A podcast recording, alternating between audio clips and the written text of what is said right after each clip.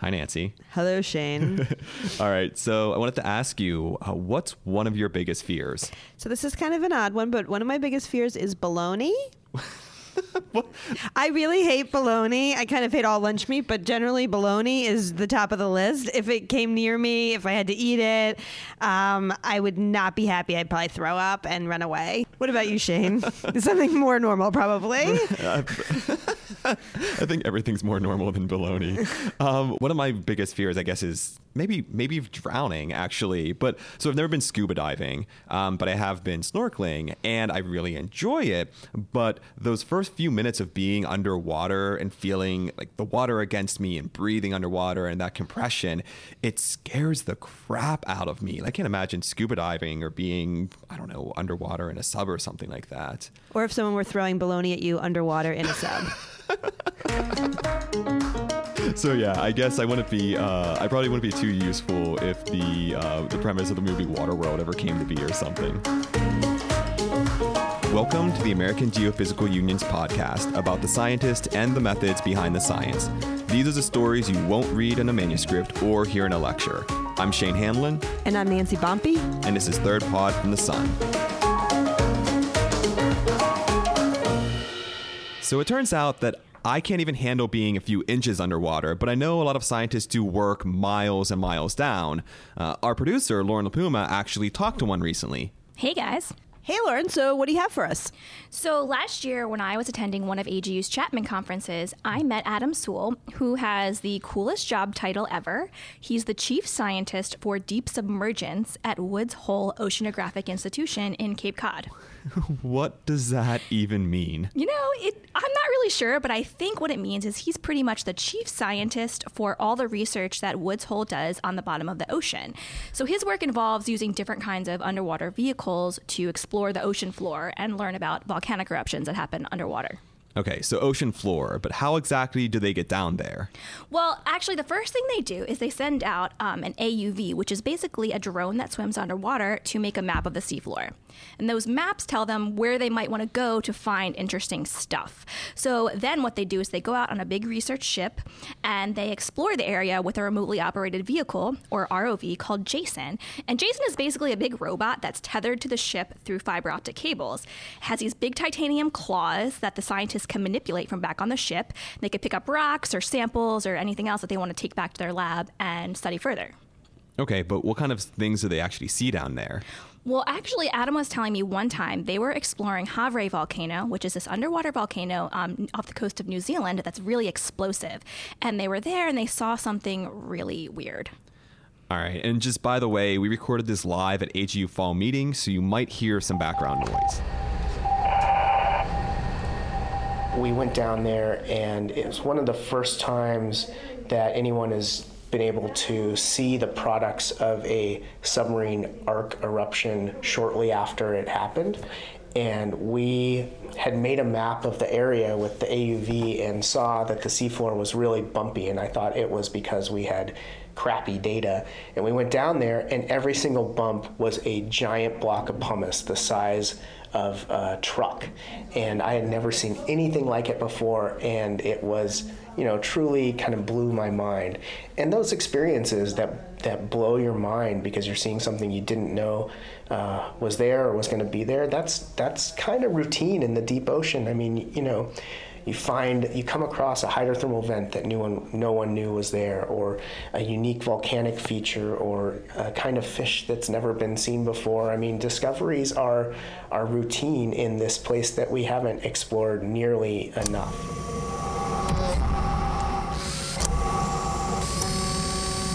Actually, one of the cool things that Adam was telling me about that eruption was that it produced a raft of pumice that was so large people could see it from a passing plane. A raft of pumice. Yeah, it's just like that pumice rock they saw on the ocean floor, but the volcano basically belched up a huge piece of it that was so big people could see it from a passenger jet flying overhead. And eventually the raft broke up and, you know, circled around the ocean, but it was the biggest thing piece of pumice that they've ever seen. Oh man, that's that's impressive. Um, but you were you were talking about this this ROV, this remotely operated vehicle. How do they manipulate that? Well, so the ROV is down on the ocean floor, and the researchers are all back on the ship, and it takes a whole team of people to collect samples with Jason. first of all, you're inside a control van. There's a pilot, a navigator, and an engineer, and you're in kind of basically two container vans hooked together. It's dark, it's cold, and there are video screens everywhere. There's you know, maybe 20 screens or more, and some of them are showing the video cameras that are on the vehicle, which of which there are multiple and pointed in different directions. Some of them are showing just a picture of the winch on the ship to make sure that it's turning, you know, at the right rate. Some of them are showing the, the back deck to make sure no one is in a, a hazardous position. And it's, uh, it's a real challenge to be able to assimilate all that information in real time and and uh, have a your eye on the big picture. So you need someone who's directing the dive, uh, telling the pilots where to go and what to sample. You need someone who's always watching the video and documenting everything they see. We see a fish over here, we see a rock over here, and then Like, do they really document like every rock? Uh, well, maybe not every rock, but depending on what they're doing, you, you're not going to get back to the same place on the seafloor multiple times very often. Oftentimes, that's going to be the only time you're there. So you want to make as many observations as you can, and that's why we usually have one or two people dedicated just to saying, you know, there's lots of shrimp right here, there's no shrimp over here. No one's going to go back there, but someone can use the video and the observations that you made for their science questions. So um, you are documenting as as much as you can, and we try, you know, to make it as easy as possible. Instead of you know writing out there are seven shrimp, you, there might be a button you can push that say shrimp, shrimp, shrimp, shrimp, shrimp, and that's why there's enough people in that van to kind of separate the tasks out. So someone saying, looking at the map, saying we want to go here next, we need to go, you know, east 400 meters, and someone else saying shrimp, shrimp, shrimp, shrimp, shrimp, shrimp, and then someone else, you know, documenting we collected a sample and it went into this box on this side of the basket, and when you're down there for three days. You really have to have people focused on their task. Roger that. Bridge, we're standing by launch on your word. After a while, you become like a like a little robot. You go in and you shrimp, shrimp, shrimp, shrimp, and go here, go there, um, and the value is immense. A-frame fully extended. Roger that. Take tension on the main, release the latch, and lower away when ready. Latch is clear. All right, but all I can think about is shrimp, shrimp, shrimp, shrimp, shrimp. Please, please stop. yeah, no, please, Shane, don't. Fine, fine. I'm going to go ahead and change the subject here. That's probably a good idea. So, what else does Adam do down there? Uh, so the coolest thing that he gets to do is he gets to go down to the seafloor himself in a human-occupied submersible, or HOV, which is called Alvin, and he gets to experience all of that stuff firsthand. And Alvin is not the first submersible that people ever designed, but some pretty cool engineering went into it.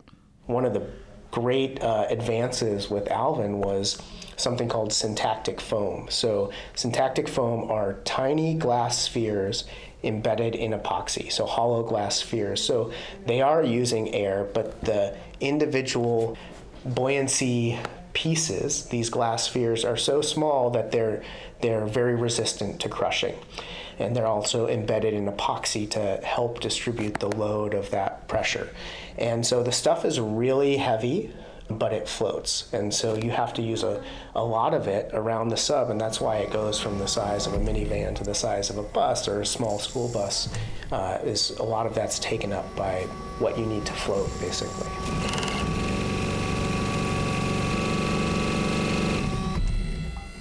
So, how long has Alvin been around? Alvin was commissioned by the Navy back in 1964, but it's not the same sub today that it was then. You know, it's been around for 50 years, but every five years or so, it's totally stripped apart and put back together. And about uh, four or five years ago, it went through that process, but also a major upgrade at the same time. So, the main part of Alvin, the kind of the most critical piece, is a titanium sphere that the people go inside. So it's a it's a very big sphere. It's made of thick titanium, so it can withstand the pressure at the bottom of the ocean.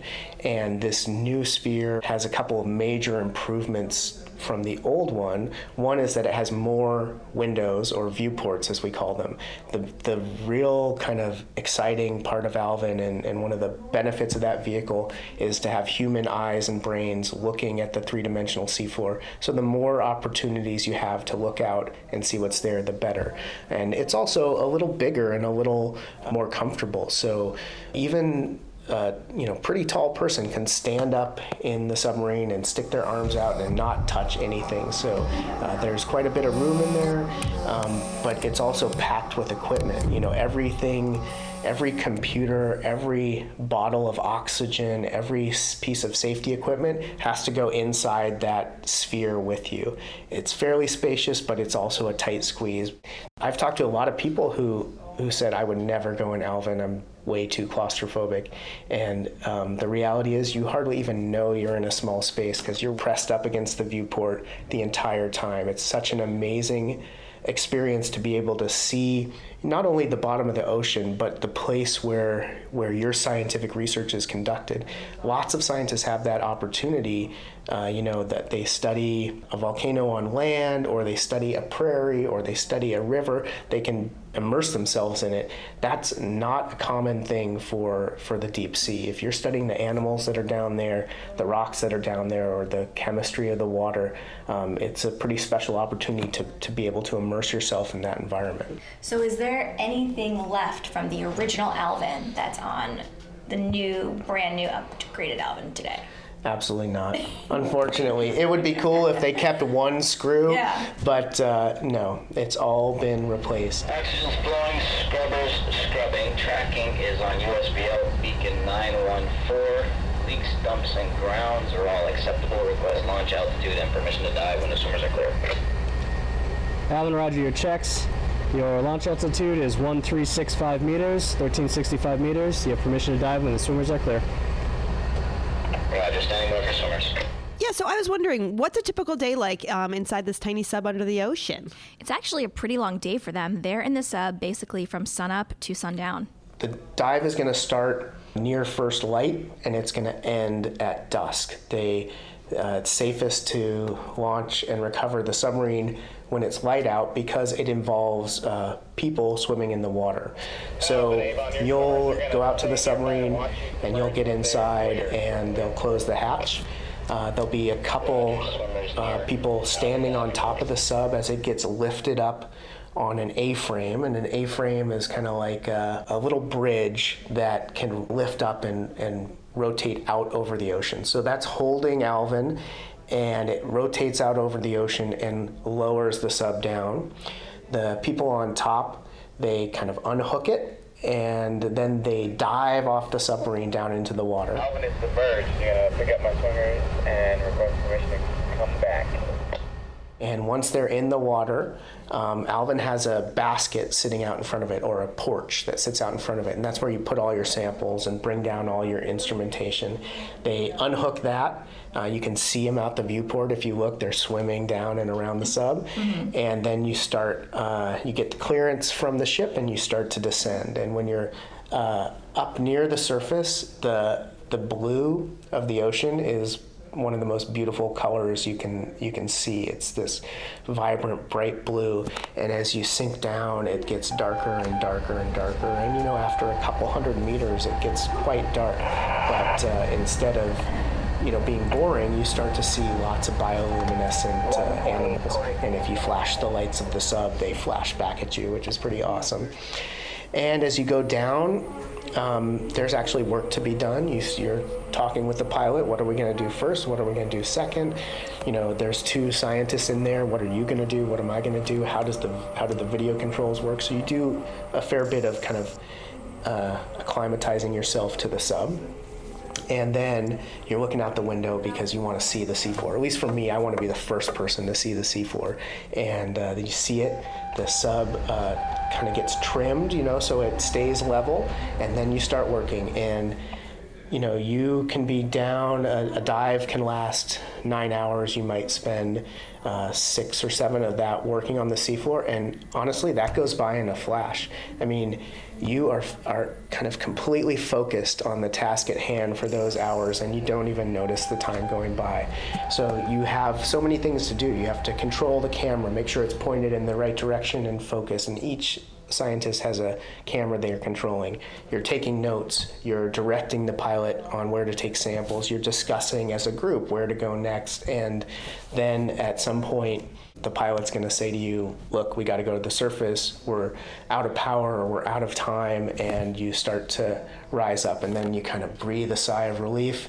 And you're like, Oh my gosh, I haven't peed in seven hours.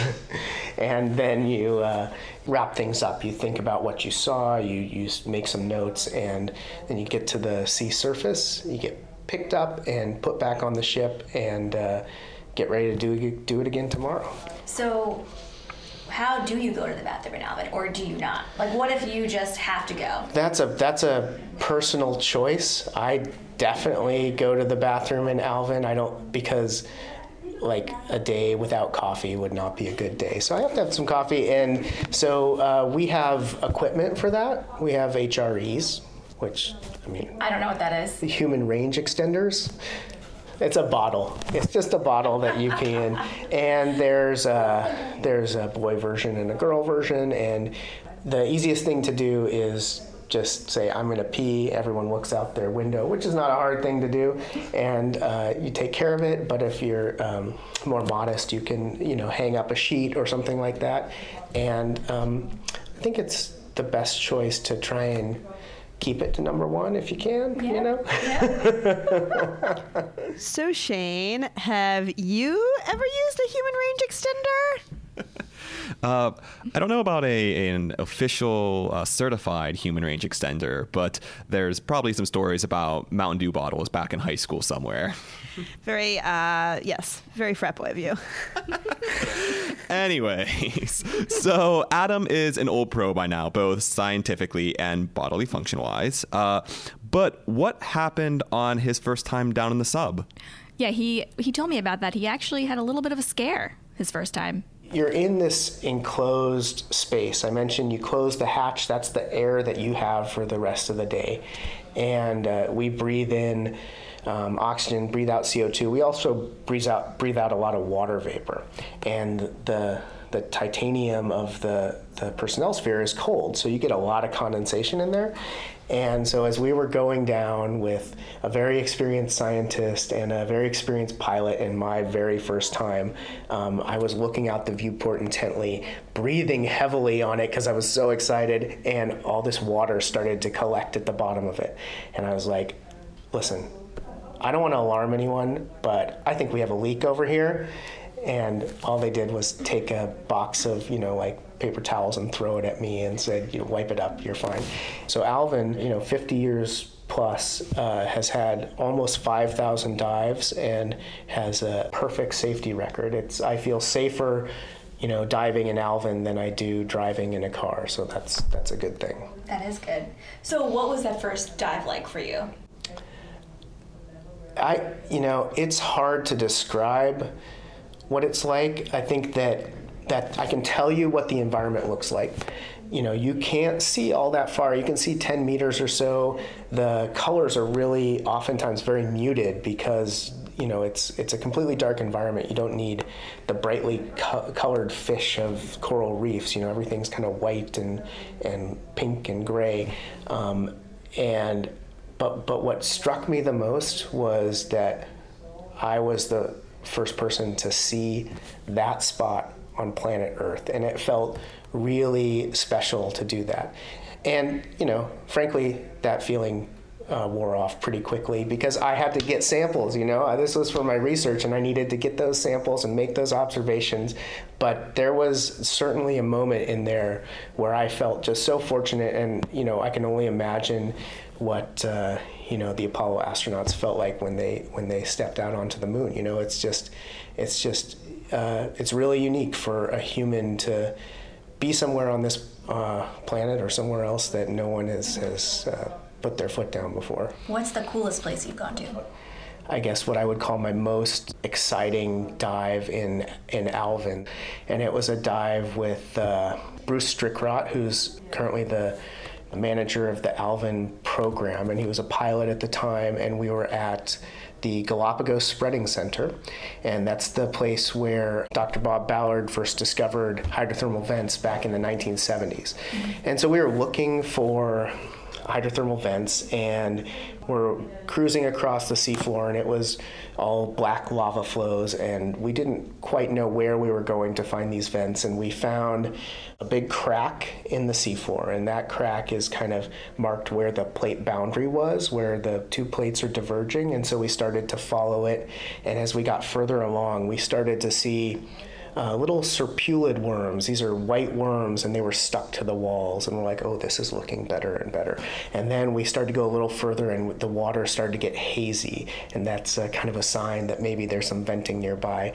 And we came out of this crack, and we saw this massive black smoker covered with these beautiful Riftia tube worms. They're kind of meter high worms with a white case and a beautiful red plume sticking out the top. And it was, you know, one of the most gorgeous things I've ever seen. And I felt like, you know, we had really discovered it. Now, in a few minutes of driving around, we, we looked around and we saw this stack of steel weights on the seafloor. Alvin goes down with a bunch of extra weight that helps it sink to the bottom, and then it drops those weights when it needs to come back to the surface. So we saw some steel weights. They said 1977 on them. They had it written on there. That's the year that the black smokers were discovered. Uh, so it happened to be a place that people had been before, but it was special to me because it was one of it was the place where kind of these black smoker vents were discovered. That, Alvin. Stand by for UTC check. Standing by.